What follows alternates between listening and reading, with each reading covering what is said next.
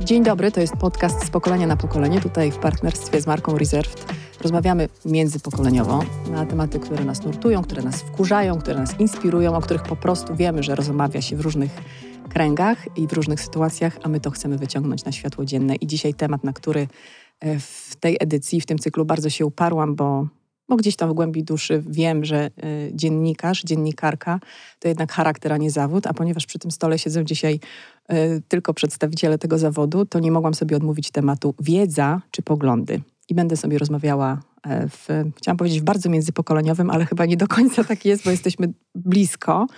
37-latek to po kolei. Karolina Korwin-Piotrowska, dziennikarka 51-letnia. My tu mówimy o wieku bez Spokojnie, to ściemy. nic To my nie jesteśmy aktorkami Nie, filmowymi. ja się nie po prostu trochę się... wcześniej urodziłam i, I to już. więc 51-latka, ja mam 46, więc obie jeszcze jesteśmy z pokolenia X. Natomiast e, Maciej Okraszewski, dziennikarz, ma 37 lat.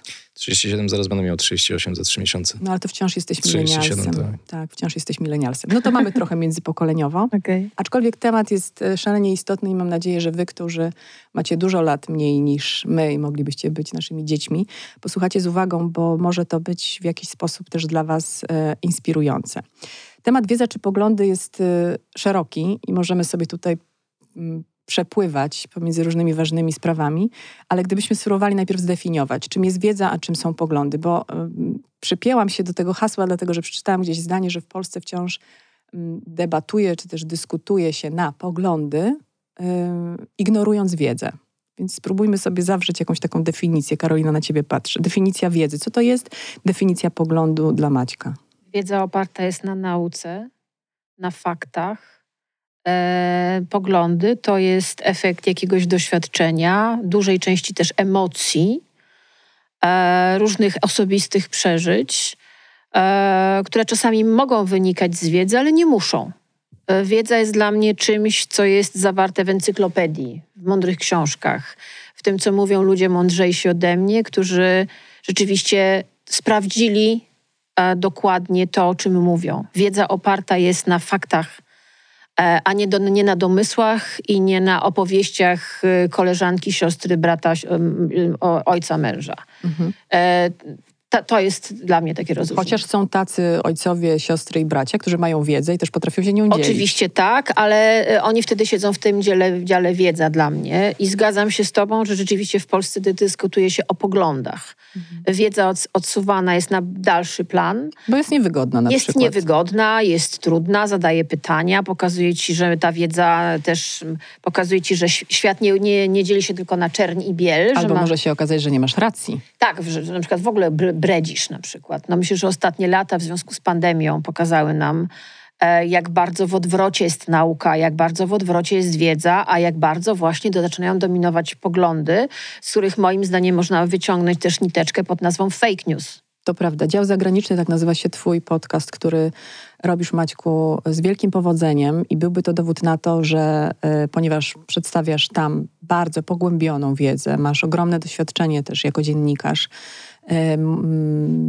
czytasz zagraniczne gazety, oglądasz zapewne zagraniczne serwisy informacyjne, więc masz świadomość tego, co w świecie piszczy i chcesz nam e, ten świat widziany swoimi oczami pokazywać, bo tak jak powiedziałeś kiedyś, no nie każdy może przeczytać Guardiana, bo na przykład nie jest w stanie, nie dysponuje tak świetnie językiem angielskim albo w ogóle jakimiś innymi możliwościami, Poza więc trzeba ty chcesz mu dostęp. Na przykład. Guardian, no nie, Guardian jest akurat za darmo. Mm, można wpłacić dowolną znaczy, oni sumą proszą, wspierać. Tak, podatki. Ale tak, ale Guardian jest akurat dostępny za darmo. Ale chcesz po prostu udostępnić tę wiedzę też tym z nas, którzy, wiesz, no powody mogą być różne, możemy nie mieć na to czasu, ale jeśli mhm. się już konfrontujemy z tym, co nam pro proponujesz, okazuje się, że nikt nie pytał, wszyscy potrzebowali. Więc do ciebie pytanie o poglądy, e, ponieważ ty nie robisz programu o poglądach, nie robisz dziennikarstwa o poglądach. Bardzo moim zdaniem siedzisz w, w, w tym, co jest, no nazwijmy to sobie roboczo wiedzą. To czym w takim razie są dla ciebie poglądy? Ja może tylko zaznaczę, że staram się nie robić dziennikarstwa o poglądach e, i te programy staram się robić tak mocno, jak się da, żeby były o faktach, a nie o towarzyszących im emocjach, ale to jest trudne do oddzielenia, ponieważ tak jak wcześniej Karolina powiedziała, ja się z tym zgadzam. No, poglądy to jest też wiedza, ale przefiltrowana przez między innymi doświadczenia, emocje i tak dalej. W związku z czym, czy robię odcinki sam, czy to są odcinki reportażowe, czy wtedy, kiedy zapraszam gości, no to mimo wszystko w jakiś sposób oceniamy pewne zdarzenia, też na podstawie tego, co sami wynieśliśmy z naszego dotychczasowego życia, więc trudno od tych poglądów się w 100% odciąć. Odciąć. Mhm. I zresztą to jest e, tak, że niektóre tematy, które podejmuję, to są takie, do których trudno też podchodzić z tym słynnym dziennikarskim obiektywizmem, który w ogóle moim zdaniem jest e, fałszywą figurą. Nie ma czegoś takiego jak dziennikarski ja też tak uważam. obiektywizm. Też tak uważam. Natomiast mm, zwracając do samego pytania, bo tu musiałem zaznaczyć na samym początku, że, że to nie jest tak, że ja tam surfuję tylko wiedzę, wiedzę, wiedzę, fakty, daty i tak dalej. Ale mm, ta kwestia poglądów jest też dość skomplikowana o tyle, że pogląd nie musi być mylny. Tak? Czasami jak mówimy o tym, że rozmawiamy tylko na poglądy, a nie właśnie na wiedzę, to to przedstawia taki obraz rzeczywistości, jakby te poglądy były zawsze oderwane od, od tego wiedzy. stanu wiedzy. Mhm. Nie zawsze tak jest. I, I to, że pogląd wynika z wcześniejszych doświadczeń, emocji i tak dalej, nie musi być czymś negatywnym. Problem mm, pojawia się wtedy, kiedy my jesteśmy zamknięci na poglądy innych. To nie znaczy, żeby je przyjmować, tak? Możemy się spierać na argumenty. I te spory na argumenty, i to jest ta część wiedzowa, również wchodzą w tę część emocjonalną i wtedy to jest spór na poglądy ten problem, który moim zdaniem jest nie tylko problemem polskim, ale jest problemem całego świata w tej chwili, przynajmniej tego świata też e, rozwiniętego, tak? gdzie, mhm. gdzie media społecznościowe bardzo podkręciły taki rodzaj debaty, sprawia, że jesteśmy tak ugruntowani w naszych poglądach, że jesteśmy kompletnie zamknięci na pogląd drugiej osoby.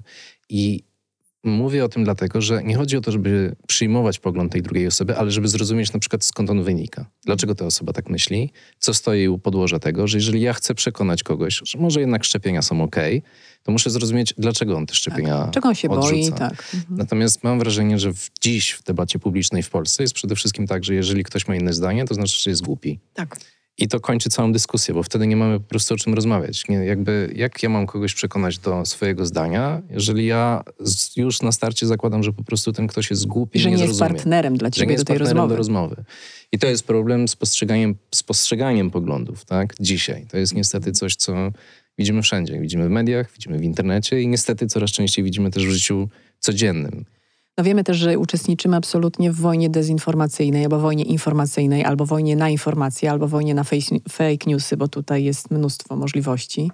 E, od momentu wybuchu wojny w Ukrainie cały czas rozmawiamy o tym, jak się ustrzec przed tym, co jest nieprawdą, jak się um, ustrzec przed propagandą. Chociaż wydaje mi się, że to już jest. Yy, o ile nie 5 po 12, to może i nawet dobre 45 minut po, bo już od wielu lat toczyła się dyskusja o tym, gdzie są fake newsy, gdzie są te granice, co my uznajemy za fakty, co my traktujemy y, jako wiedzę. I ty wspomniałaś, Karolino, sprawę pandemii. Ja myślę, że wtedy jakby wybuchła tak, tak naprawdę ta bomba i dopiero wszyscy zobaczyliśmy, że jednak ten odrzut od tego wybuchu był tak potężny, że wszyscy oberwaliśmy. Ale jak młodych ludzi, jak tych no my jesteśmy jeszcze w ogóle w innej sytuacji, jesteśmy dziennikarzami. Jakby dla nas jest to, to co powiedziałam, to jest nasz charakter. Dla nas jest oczywiste, że my poddajemy w wątpliwość bardzo dużo rzeczy, chociaż ja mogę się przyznać, że wielokrotnie brałam za pewnik coś, co nim nie było, ale musiałam też przejść jakąś drogę zrozumienia, że, że yy, tam dałam ciała, tak? Jakby uważałam, że, że ktoś ma rację, a jej nie miał. I to w istocie bardzo często wynikało z moich osobistych emocji. Nie potrafiłam na zimno popatrzeć na pewne sprawy. Czyli pytanie, jak pandemia, mm, jeśli w ogóle, y, postawiła nam na czole, albo dobra, zapaliła nam czerwone światło, hej, uważajcie, to jest nasz taki pierwszy, czy to był taki pierwszy ogólnoświatowy test y, dotyczący tego właśnie, na co w życiu stawiamy, czy na wiedzę, czy na poglądy? Czy to był ten moment takiego bijącego dzwonu? Ogólnoświatowy na pewno, pod tym względem, że wszyscy się z tym mierzyliśmy bez względu na to, czy mieszkaliśmy w Argentynie, w Polsce, czy w Chinach.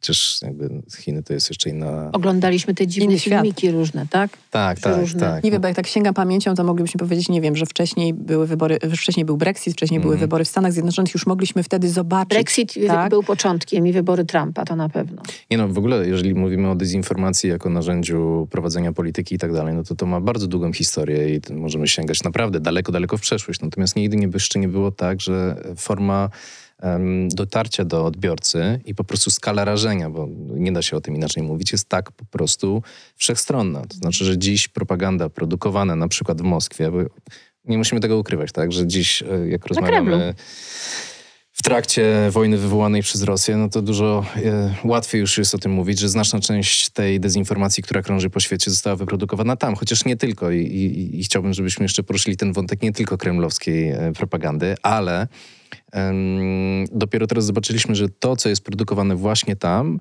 dzieje się i właśnie w Polsce, i w Stanach Zjednoczonych, i na przykład w RPA, bo jest dużo bardzo propagandy, która ma miejsce w tych częściach świata, o których my na ogół w Polsce nie mówimy, tak? No bo w Polsce, mediach. W Polsce tak. o zagranicy mówi się tyle, co kot napłakał. Dokładnie. Natomiast tak. tam bardzo szeroko są rozpowszechnione fejki e, właśnie wyprodukowane przez Rosję na różne tematy. One, jakby skala też tej dezinformacji jest zaskakująca. Afryka Południowa? Afryka Południowa, e, Ameryka Łacińska, Azja właśnie i tak dalej, i tak dalej.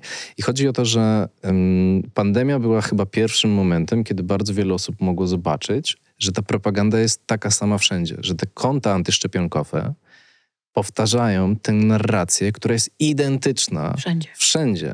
I wcześniej tak się nie działo po prostu. Wcześniej Czekajcie, powiedzmy, co to znaczy wiesz. powtarzać narrację, bo Mhm. znowu używamy y, języka, który nie dla wszystkich może być zrozumiały. To jest też moim zdaniem, to jest takie moje spostrzeżenie, że my w tych naszych bańkach e, stosujemy te skróty Trochę myślowe, tak. ponieważ e, to jest dla Myślimy, że wszyscy oczywiste. je rozumieją. Tak, ale bądźmy też uczciwi wobec tych, co nie wiedzą, co to znaczy narracja. Chodzi o wytworzenie takiego sposobu postrzegania rzeczywistości, który skieruje uwagę odbiorcy w pożądanym kierunku, bo to nie zawsze jest kłamstwo. To nie zawsze chodzi o to, żeby powiedzieć, że na przykład polityk X kogoś zabił, mimo że nie ma nawet takiego polityka. To chodzi o to, że by fakty zostały zinterpretowane w sposób zgodnie z takim interesem, jaki ma um, Dana- nadawca propagandy. Używa się określonych sformułowań, Tak. określonych zdań, określonego kontekstu. I one są, rozumiem, takie same dla różnych spraw? Czy aż tak to idzie? Tak. Tak, Jak są- była pandemia, bardzo- te same filmiki z Bergamo, Tak. które na początku, na przykład pamiętasz te korowody trumny, Tak. które tam były, gdzie wszyscy to oglądali, że to jest przerażające, bo tam zaczęli masowo umierać ludzie, więc sobie nie radzili z tym i trumny stały na ulicach na przykład. Tak. E, I te same filmiki, które na początku wzbudzały nas, nas no, przerażenie i no, strach, potem były interpretowane, y, montowane na przykład i one były w różnych językach, to się zgadzam, w różnych krajach to się pojawiało, że na przykład był jakiś film, którym na przykład został tak, taki zro- zrobiony został deepfake, że domontowano fragment, gdzie na przykład ktoś zamyka się jakiś aktor w filmie w trumnie, e, sugerując wszystkim, że całe Bergamo było jedną wielką ustawką i tam nikt nie umarł, no najwyżej może z pięć osób i to wszystko chodziło o to, żeby wywołać co? Depopulację świata. Czyli Używa potem- się słów kluczy, na przykład tutaj w, w pandemii moim zdaniem jednym z pierwszych była depopulacja. Mhm. Ale rozumiem, że to się chwileńkę, bo to jest ważny przykład, potem przełożyło na e, te komentarze i zarzuty wobec osób, które na przykład są osobami rozpoznawalnymi, Tak. chorowały na COVID, lądowały w szpitalu, Że były aktorami stamtąd... wykupionymi, zapłaconymi za pieniądze oczywiście Sorosza albo paru innych, bo tam różne nazwiska się pojawiały. Gates też był mocny. No, on cały czas się pojawia. Ale to jest też bardzo ważne, żeby zrozumieć, dlaczego mówimy o narracji. Bo gdyby to były tylko poszczególne konta, które pchają tego typu wiadomości, to one by nie odniosły większego skutku. Kiedy mówimy o narracji, chodzi o to, żeby inne osoby pod wpływem tych filmików, których oglądają coraz więcej i tak dalej, same zaczęły to powtarzać, mimo że nie są żadnymi agentami wpływu. I kiedy ty mówisz na Chodzi o to, żeby to znanych za- było osobach- stało zalinkowane. Tak, Tak. działał Brexit. No rozumiem, przykład. Chodziło o to, żeby ty, ci ludzie to udostępniali. Nie Rozumiem. chodziło o to, czy oni to przeczytają. Nie, Mhm. chodziło o to, że ilość udostępnień robiła ci zasięg. Tak. I ten zasięg po prostu nagle stawał się ogromną bronią. Chodzi też o to, że jeżeli zobaczysz coś dwa, trzy razy, mimo że to jest nieprawda, ale zobaczysz to na przykład różnych na grupie, źródeł. z różnych Tak. źródeł, no to to musi być prawdą, prawda? Bo, bo szerzy się tak szeroko. Czy zaczynasz mieć wątpliwości? Mhm. Co za tym stoi? Może coś za tym się jednak kryje. Większość ludzi też nie potrafi zweryfikować po prostu wiadomości na własną rękę, albo nie robi tego też odruchowo, bo nie są do tego przyzwyczajeni. Nie, nie ma Albo tej nie ma na edukacji to w szkołach. czasu. Nie ma na to czasu, też są zmęczeni i tak dalej. Albo ufają też znajomym. To jest na przykład duży problem w Ameryce Południowej, którą się zajmuję. W Brazylii większość ludzi dostaje swoje wiadomości z messengerów różnego rodzaju, na przykład z Whatsappa czy z Telegrama. To są główne źródła informacji, nawet nie Facebook, nie serwisy informacyjne. Nawet nie to. I kiedy jesteś w takiej grupie, w której jesteś ze swoją rodziną, znajomymi i sąsiadami, ale w tej grupie jest 10 tysięcy osób, a tam są właśnie takie grupy, i kiedy ktoś tam zaczyna wrzucać te fejki, to ty traktujesz je w naturalny sposób jako coś w miarę prawdopodobnego, bo na tej samej grupie na przykład twoja ciocia pisze ci, że e, kup teraz tam cukier, bo zdrożeje. I się okazuje, że ten cukier faktycznie drożeje, że ona wcześniej zwróciła na to uwagę i trzeba tak robić dalej. zapasy. Ale później ktoś tam pisze, że o, Bill Gates będzie wszczepiał nam wszystkim chipy. Tak, tak. I to brzmi idiotycznie, jak teraz o tym mówimy, ale kiedy jesteś bombardowana taką ilością właśnie cały czas dezinformacji w miejscach, co do których nie masz podejrzeń, że to może być y, miejsce, które chcecie okłamać, w przeciwieństwie do na przykład tradycyjnych mediów, w którym niestety ufa coraz mniej ludzi, na co tradycyjne media sobie zapracowały przez mhm. lata. Ale chodzi o to, to że tak. w momencie, w mhm. którym ktoś mówi, i tak bardzo często się zdarza, osoba, która nie jest świadoma tego, że powtarza fake newsy, na uwagę, że powiela niesprawdzone informacje, bardzo często ma takie wytłumaczenie, że kiedy wskazujesz na przykład na medium jakieś, typu BBC na przykład, czy Guardian, czy w polskim kontekście na Gazetę Wyborczą, czy TOK FM, a ja powiedzą, no nie, Gazeta Wyborcza kłamie, mm. TOK FM kłamie i tak dalej. Są sprzedani, są za pieniądze tak. Sorosza, znowu no tak, wraca ten... Cały czas ta gadka. A równocześnie, kiedy mówisz, no dobra, ale szerujesz to z serwisu, który nazywa się coś tam, coś tam 24 mm. jeszcze nie istniało dwa lata wcześniej, nie ma podanych autorów, tak. nie ma, nie wiadomo w ogóle, kto to robi. Nie tak masz źródła zdjęcia, nic nie masz. Ale to właśnie znaczy, że oni nie mają interesu w kłamaniu, tak, bo tak. na tym nie zarabiają. Oni nie są czym... wkupieni, przekupieni przez korporacje. No ten tak. słynny, to się nazywał Big Tech? Ja, to, to, Big Tech, tak. tak Big Tech. No że, Big którym, Pharma. Big Pharma, która w ogóle nie istnieje, ale to jest jakiś taki mityczny twór, mhm. który nagle powstał w czasach pandemii, e, który kupił wszystkich nas, jak tu siedzimy, bo jesteśmy zaszczepieni, kupił większość mediów na świecie, mhm. telewizję i w ogóle i chce rządzić światem, a generalnie to chodzi o depopulację, a w ogóle to jeszcze są jaszczury, pamiętajmy, i reptilianie, bo to też się Uf, nagle pojawiło. Uf, a jednak są. A jednak są, bo na przykład pojawiły się zdjęcia, ty nie wiem, czy ty widziałeś, pamiętasz z inauguracji e, Joe Bidena, e, gdzie mu się szyja zmarszczyła tutaj na, i, okaz- i niektórzy mówili, a bo to jest reptilianin, założył maskę, bo pod spodem jest jaszczurem. Autentyk, miałam koleżankę, czas przeszły dokonany, która mi to wysłała, że to jest w ogóle zobacz, mm -hmm. Joe Biden jest jaszczurem. I ja myślałam, Takie że ona się śmieje.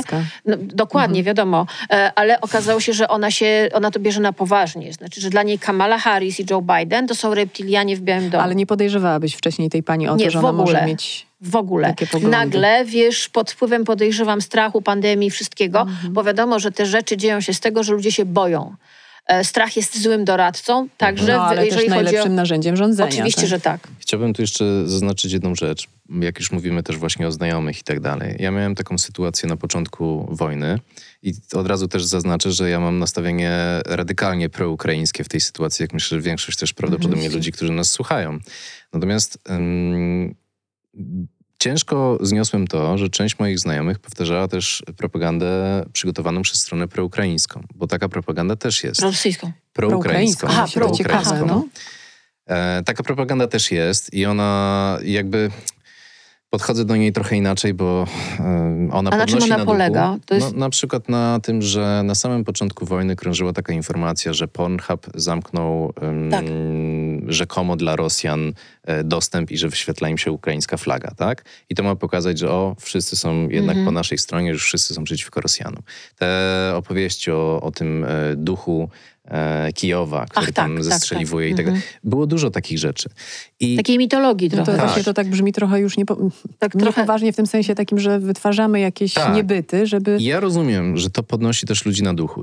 Jeżeli cofniecie się pamięcią do tego 24 lutego i kilku dni, które nastąpiły potem, to wszyscy byli po prostu przerażeni. Ludzie nie spali, oglądali te wiadomości. Tak, Myśleli, tak. że zaraz tutaj Znam po prostu to. No my się też baliśmy, też... tak, Tak, i to, jest, i to jest zrozumiałe. Ale odnoszę się do tego, bo mam kolegów, którzy są świetnie wykształceni E, dwóch z nich ma doktoraty. Myślę tylko o tej grupie w tej chwili, która powielała te właśnie proukraińskie fejki, które znów, mimo tego, że ja popieram Kijów w 100% i mam nadzieję, że po prostu jak naj, naj, najszybciej po prostu wygrają tę wojnę, Oby.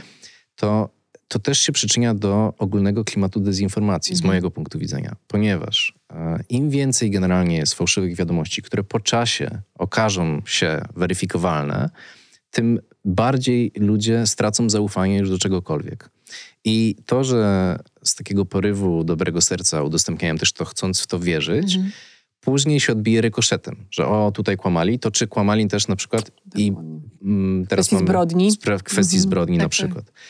I dla mnie problematyczne było to, że ja wskazywałem moim znajomym, zobaczcie, tutaj rozpowszechniałem to takie, a takie strony. Nie będę tu wymieniał konkretnych e, nazw, bo nie chcę się przyczynić do wzrostu popularności. One i tak są już dość popularne, ale są to miejsca, które są kompletnie niezweryfikowane, które tworzą właśnie anonimowi ludzie, mhm. którzy Zauważ, że na przykład na Telegramie, to jest niesamowite, TVN24 bezmyślnie powtarza newsy z kanałów przeróżnych proukraińskich mhm, tak. na Telegramie. A na Telegramie jest po prostu wszystko. Akurat ja się tam zalogowałam specjalnie założyłam konto, no bo na początku wojny chciałam wiedzieć. Wszyscy mi mówią telegram, telegram to, co tam zobaczyłam, skala dezinformacji, też takiego bajkopisarstwa wojennego, tak. bo też pamiętajmy, wojna jest takim momentem, kiedy my też potrzebujemy takiej bajki, że właśnie ten Kijów, że coś tam, my potrzebujemy też Herosa, no mamy Załęskiego, mamy braci Kliczko, tak, i te zdjęcia Kliczki sprzed trzech lat z jakichś ćwiczeń, że on stoi z karabinem, że nagle tu broni Kijowa, to się z pozoru wydaje niewinne na początku, ale potem to ma dalsze konsekwencje. I ja zauważyłam, oglądając też szczególnie na początku e, media media mainstreamowe, informacyjne, że oni bezmyślnie po prostu tak. wbiorą tak. każdy post z Telegrama. Oni go nie weryfikują. Mhm, ale to jest jeszcze bardzo ciekawe, bo o ile mm, tak zwani mm, potencjalni przeciętni zjadacze tych informacji, tak? No nie mówię, że musimy wszystkie kolportować. My, dziennikarze, zadajemy pytania, ale przeciętni ludzie po prostu chłoną, no mhm. bo jest taki moment. To tutaj muszę jeszcze zwrócić uwagę na jedną rzecz, bo powiedziałeś, yy, wiemy to na pewno, że media tradycyjne mają sobie dużo do zarzucenia, ale nadal jest, są to takie instytucje, które jednak podlegają jakiejś kontroli, mimo tego, że mówi się oficjalnie, co już tu padło, że jednak za wolnymi mediami w Polsce stoją jakieś duże firmy, więc guzik, a nie wolne media. Ale nadal mamy taką sytuację, jeśli nie jesteśmy w czasach wojny, że e, wydawca e, czy producent danego programu w mainstreamowej telewizji odpowiada za treści, które e, rozpowszechnia. Jest zasada, że zawsze można kogoś pozwać, pójść z tym do mhm. sądu. I teraz ta sytuacja versus te wszystkie miejsca, o których opowiadacie, Telegram, social media, przecież tam Odpowiedzialności nie ma żadnej, bo ja nie mówię, że ona jest rozmyta. Tam nie ma żadnej odpowiedzialności. Tam, tam nigdy nikogo nie, nie pociągniemy do odpowiedzialności za to, że szerzył dezinformację. Czyli musimy też zobaczyć, e, w jakiej nierównowadze są media mm, mainstreamowe, e, które się przynajmniej starają albo dochodzą w pewnym momencie do wniosku, że muszą się starać, po prostu trzymać pion, bo są odpowiedzialni, E, w jak, w jak niesprawiedliwej wobec właśnie propagandy szerowanej wszędzie, gdzie się da, bez konsekwencji. Powiem Ci to na przykładzie jednego zdjęcia. Jest takie potworne zdjęcie, które pokazuje stos ciał. Na, na, na, na szczycie tego stosu, to jest w jakimś pomieszczeniu, leży jasnowłose dziecko, ma zawiązaną główkę i zblurowane są jego narządy rodne. Ono leży na, tle, na, na, na stosie innych ciał. I teraz y, ja próbowałam zweryfikować to zdjęcie, gdzie ono dokładnie zrobi, zostało zrobione, czy to jest bucza, bo ktoś mnie po prostu zapytał. Mhm. Weszłam na Telegram, tam znalazłam trzy różne miejsca zrobienia tego zdjęcia. Mało tego, niektóre już te zdjęcia były przez filtry instagramowe przepuszczone, więc tak naprawdę oryginał zdjęcia był nie do zdobycia. Potem się udało zdobyć miejsce, gdzie te, gdzie te dzieci zostały sfotografowane, że to jest rodzina rzeczywiście i na, na szczycie tych ciał leży najmłodsza e, e, dziewczynka, która rzeczywiście została zgwałcona, ale no powiem ci, mi to zajęło z półtora dnia, dlatego że jeden z, z, z posłów Parlamentu Europejskiego poprosił mnie, żebym to sprawdziła. E, dostałam wiadomość mailową, że, bo ja podałam te informacje, żebym mhm. dokładnie to zweryfikowała, bo oni chcą to pokazać. Mi to zajęło, mimo innych moich zajęć, trochę czasu. Mhm. Siedziałam i sprawdzałam. Pisałam do dziennikarzy ukraińskich, bo oni na Facebooku też to szerowali, więc domyślałam się, że wiedzą skąd to mają. Połowa nie wiedziała, ale trafiłam na tego, który to szerował jako pierwszy. Trochę mi to zajęło i wiedziałam, że to jest zdjęcie autentyczne i powstało dokładnie w tym czasie, gdzie mhm. myślimy, że powstało, tylko że to nie była bucza na pewno. To było mhm. Irpień prawdopodobnie. Ale wiesz, to zajmuje czas. Teraz tak, sobie no tak. wyobraź, masz wydawcę, który ma do wydania program, tam jest kilkanaście do kilkudziesięciu punktów. Pytanie, czy on ma ludzi, którzy mu to sprawdzą? Od razu ci odpowiem, że nie ma, bo wiemy, jak funkcjonują media tradycyjne, gdzie nie ma już researcherów, gdzie tak naprawdę bazuje się rzeczywiście na tym, co ci poda ten telegram. A ten telegram jest po prostu totalnie nieweryfikowalny, bo na Facebooku niektóre fejki są już zaznaczane, są przykrywane. Facebook cię pyta, czy na pewno jesteś, albo mhm. zakrywa ci je. Prowadzona jest jakaś tam, nazwijmy to, polityka. Podobnie dzieje się na Twitterze. Na Telegramie nigdy nic takiego nie będzie, a Telegram w tej wojnie stał się głównym źródłem informacji. Ale to odejdźmy na chwilę od wojny, o ile będzie to przez moment możliwe, bo mm, większość e, młodych ludzi żyje obok, tak? No my mamy, to jest nasz temat, my o tym rozmawiamy, młodzież o tym nie rozmawia. Mm, bo chciałam wrócić jakby do genezy tego, że, że dyskutujemy na poglądy, a nie na wiedzę. Co takiego albo czego takiego brakuje na etapie edukacji od początku, od tej pierwszej, y, albo nawet wróćmy, od czasów przedszkola, e, że my nie potrafimy e, doceniać wiedzy. Czy my po prostu jesteśmy wychowywani w systemie edukacyjnym, który nie uczy nas szacunku dla wiedzy? No bo jeśli no wszyscy sobie możemy tu chyba przybić piąteczkę, że się zakuwało, zdawało, zapominało i tylko nieliczni z nas mieli jakiś drive na na daną dziedzinę i się nią fascynowali. A większość ludzi raczej zalicza i, i, biegnie dalej. Może to jest to, może to, że nikt nas nie uczy krytycznego myślenia, może to, że nikt nam nie rozwija naszych cech osobowości, bo wszyscy jesteśmy ustawiani do tej średniej, ściągani z góry, wyciągani od dołu, żeby się tam linijka średnia zgadzała. Może tu jest pies pogrzebany. Ja uważam, że to jest podstawowy problem, że brak jest nam właściwej edukacji to nie jest moim zdaniem to, że nie uczy się nas szacunku do wiedzy w szkole, tylko wręcz przeciwnie, uczy się nas za dużo szacunku do wiedzy, w tym sensie, że każe nam się na pamięć wkuwać różne rzeczy, a nie je zrozumieć, tak? A właśnie, a ja uważam, że to jest brak szacunku do wiedzy, jeśli jest takie podejście osób, które nas uczą. Mm. Moim no po co zdaniem... wpychać, wiesz, do, do, pod, pod korek nie, nie, coś? Zga- tak, tak z, mhm. z, tym się zgadzam. Chodzi mi tylko o to, że mm, w polskiej szkole brak jest debaty która by się opierała właśnie na argumentach. Argumenty w przeciwieństwie do emocji opierają się właśnie na wiedzy, bo muszą być podparte czymś tak. konkretnym, jakimiś konkretnymi liczbami, jakimiś konkretnymi... Mamy tu pierwszą definicję. Wiedza, argumenty, poglądy, emocje. Tak. Tu te dwa zbiory. I tego nas w szkole nikt nie uczy, prawda? Nie ma takich, no też każdy z nas skończył szkołę już dość dawno temu, jak jestem akurat taką osobą, która nie ma dzieci, więc nie mogę, ale mogę się odnieść przynajmniej do siostrzeńców mojej partnerki, którzy są w tej chwili, jedno jest w liceum, a drugie jest w e, podstawówce i widzę i w, w, dalszym ciągu obu w państwowych, bo ja też przechodziłem jednak przez państwowy system edukacji, a nie prywatnej. Być może w jakichś wysokopłatnych, prywatnych szkołach jest inaczej. Ja mam dziecko w szkole społecznej, ale różnica y, jest nie za duża, gdyż jest tak zwana podstawa programowa. No Wszyscy tak, jadą no. tym samym programem. W związku z czym wydaje mi się, że problem kiełkuje już tutaj, że brak jest właśnie nauki krytycznego myślenia, co wynika też z tego, że jak ja pamiętam obie moje szkoły, jedną lepiej, drugą gorzej, ale mm, była taka postawa, żeby nie kwestionować nauczyciela. Nie no, na wszystkich przedmiotach. Miałem na niektórych przedmiotach fajnych nauczycieli, nauczycielki, no bo szkoła była z, wówczas sfeminizowana niemal całkowicie w latach 90. Natomiast z niewielkimi wyjątkami było tak, że nie można kwestionować tego, co mówi nauczyciel.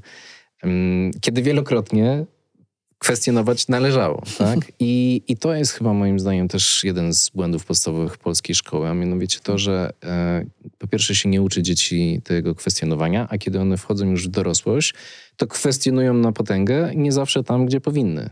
Mm, to jest oczywiście tylko jeden z czynników. Tych czynników jest znacznie więcej, tak? Te zmiany ostatnio, które przyszliśmy w ciągu ostatnich kilkunastu lat, mhm. czyli właśnie zupełnie inny sposób komunikacji, zupełnie to, że jesteśmy cały czas podpięci pod coś, tak? Że kiedyś na przykład informacje, nie mówię już o wiadomościach, tylko po prostu informacje, kiedyś czerpaliśmy w określonych momentach. Musieliśmy coś przeczytać, musieliśmy coś obejrzeć i tak dalej. A tutaj, wiecie, no przyjechałem tu komunikacją i yy, w metrze, w tramwaju i tak dalej, wszyscy cały czas patrzą na telefon, więc tak. są cały czas zalewani jakąś formą informacji i to Tylko sprawia, czy to że... w ogóle jeszcze jest informacja? No właśnie, kiedy przyswajasz też tak dużo, cały czas... Nie jesteś w stanie zweryfikować. Nie jesteś w stanie zweryfikować, ale też znacznej części z tego też nie jesteś w stanie przyswoić. To jest strumień informacyjny, który ciągle nie cię zalewa. Tego. To tak jakby, nie wiem, oglądać na Netflixie ciągiem cztery seriale przez cały dzień. To ci się pomiesza w końcu. Wszystko ci się pomiesza mhm. i tak samo jest z tym.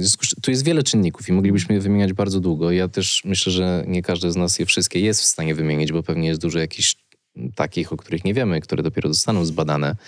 Ale myślę, że tak, że no, szkoła Już na przykład bada wpływ. się to oglądanie seriali na Netflixie. Tak zwane binge watching, czyli oglądasz cały sezon jednego dnia albo w dwa dni że to tak naprawdę, jeżeli zapytasz potem tego oglądającego, co on obejrzał, to on nie jest w stanie opowiedzieć ci do końca. E, nasz mózg, on nie, jest, nie, nie, wie, nie wie tak naprawdę, co obejrzał. Siedzi i oglądał jakieś pojedyncze, jakieś czasami epizody, ale jeżeli go zapytasz, żeby ci linearnie opowiedział, nie jest w stanie to też już o czymś mówi, że rzeczywiście nasz mózg nie przyswaja. Ja kiedyś rozmawiałam z psychoterapeutą, który mi powiedział, wie pani, no mózg mamy cały czas tej samej wielkości, ale przyswajamy miesięcznie tyle, co człowiek w średniowieczu przez całe życie. Ale nadal wiemy, że wykorzystujemy mniej więcej 10% jego możliwości, więc no tak. może mm. to wszystko, co no. nas... To jest trochę mit. Tak? No to, tak, to, to nie do badania, końca, że to tak. nie chodzi, po prostu nie wykorzystujemy tych części mózgu cały czas tych samych, tak? W trakcie... Mhm. Jest wiele takich mitów, w które no, wierzymy. Zobacz, i teraz ja w to wierzę. I widzisz, Dlatego, Trzeba zrobić podcast o tym. Trzeba zrobić podcast o tym. To tak jak z Wielkim Murem Chińskim, którego nie widać z kosmosu, a mimo to w dalszym ciągu często tak powtarzamy. Ale tak? wszędzie to jest. Wszędzie znajdziesz, że Wielki Mur Mm. Chiński widać Widać, W związku z czym to jest na przykład fake news. Tak. Wieloletni. No proszę. Ale poczekaj, przy tej, przy, to jest bardzo ciekawe, bo ja nie trafiłam na badania, które mm, weryfikowałyby tę tezę o 10% Ja po ludzkiego prostu mózgu. czytałem artykuł w tym tygodniu, w którym było stwierdzone, że to nie chodzi o to mityczne 10% mózgu, tylko chodzi o to, że dopiero poznajemy tak naprawdę, jak działa w Mhm. e, bardziej skomplikowanej, mm, w skomplikowanym układzie nasz, nasz mózg i że chodzi o to, w którym momencie aktywizujemy które jego części. Mhm. Ja też nie jestem ani neurologiem, ani, ani lekarzem nie, nie powinienem się tutaj wypowiadać jako ekspert od tego, ale tam było po prostu wyjaśnione, że ten, ta, to twierdzenie o wykorzystywaniu 10% mózgu jest po prostu nie, mm, e, nie niepraktyczne, tylko nieprecyzyjne. Okej. Że, że po prostu jest znacznie, to, że to jest znacznie dłuższa op- To jest tak opowieść. samo o tym mit, że kobiety mają Jak z inny książką męs- Płeć mózg niż mężczyźni, prawda? tak? I kobiety są z Marsa, a męż- kobiety z Wenus, a mężczyźni z Marsa i to są też kompletne bzdury, które nam też wmówiono Mhm. przez lata. Ale właśnie, no widzisz, nie trafiłam na badania dotyczące słynnych Mm. 10% mózgu, ale trafiłam na książkę izraelskiej badaczki Płeć a mózg, Tak. która jest na kontrze do książki Mhm. e, Płeć i mózg Tak. sprzed 30 lat, y, która wtedy definiowała jednak męski mózg jako dużo bardziej wspaniały. Okazuje się, że no Pamiętam, bardzo tak. nam przykro, drodzy panowie, no nie ma różnic. No, Nasze mózgi są identyczne. Jesteśmy, to, jeśli wielkością się różnimy, to tylko dlatego, że zasadniczo średnio mężczyźni po prostu mają większą budowę, więc macie większą wątrobę na przykład, albo macie Tak. również co innego większe, łącznie z mózgiem. Chociaż, Zgadzam się z tym, tak. chociaż ja się na przykład ostatnio dowiedziałam na badaniu USG, że mam ponadwymiarową wątrobę, jakoś tam 10% większą, więc zamarłam. Mhm. Jak wiecie, lekarze wykonujący badanie USG zasadniczo jeżdżą, jeżdżą i milczą. To Tak, najgorsze i to jest najgorsze. w twoim tak, życiu. tak, tak. Ale po, po, po wyznaniu y, y, tymże pani doktor za chwilę powiedziała, ale to w populacji kobiet normalne. Więc myślałam, dobrze, uf. Ale jest to znowu jakaś wiedza, Tak, którą tak, tak. przez Tak. przypadek podczas y, eksploracji własnego organizmu przyswoiłam. Czyli nie poglądy, tak? Nie wiem, nie słyszałam o poglądzie, że mamy większą wątrobę niż wy mężczyźni, ale y, bo okazuje się, że jakiś tam procent populacji kobiet ma i to jest w porządku.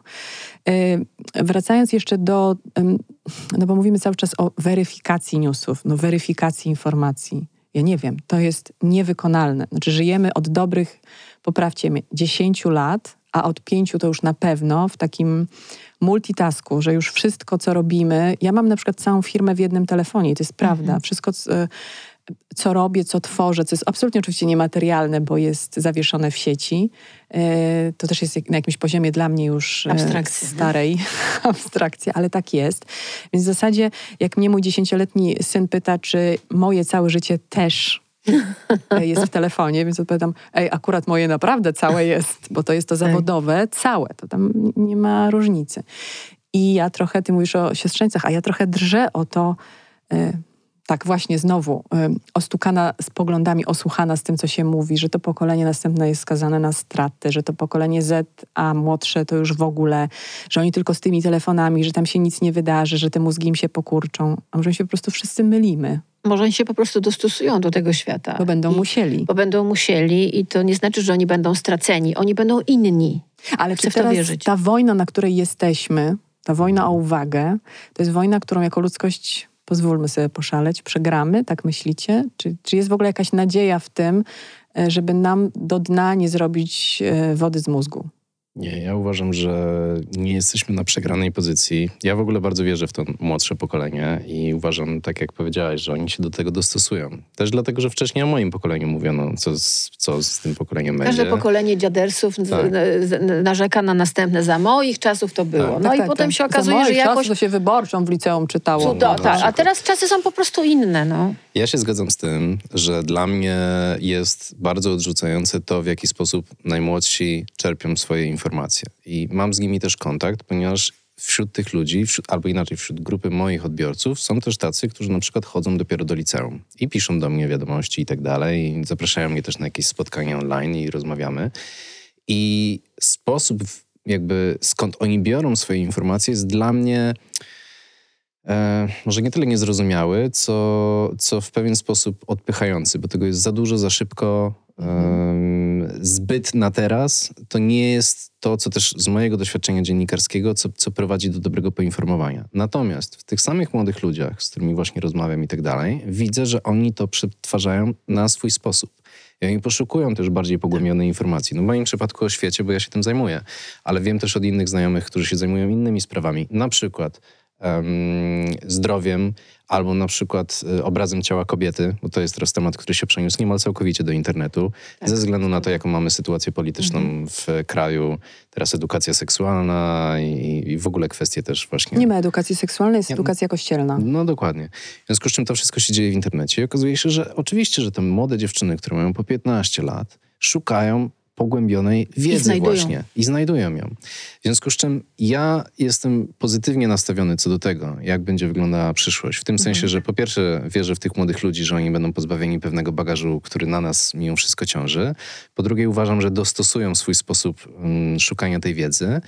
To, co mnie martwi i z tym mam duży problem, to jest to, że um, kiedy mówimy na przykład o mediach, i teraz jako media rozumiem też nie tylko, że TVN czy, mhm. czy nie wiem, Gazeta Wyborcza, tylko w ogóle ten cały taki konglomerat informacyjny, który dostarczy ci wiadomości.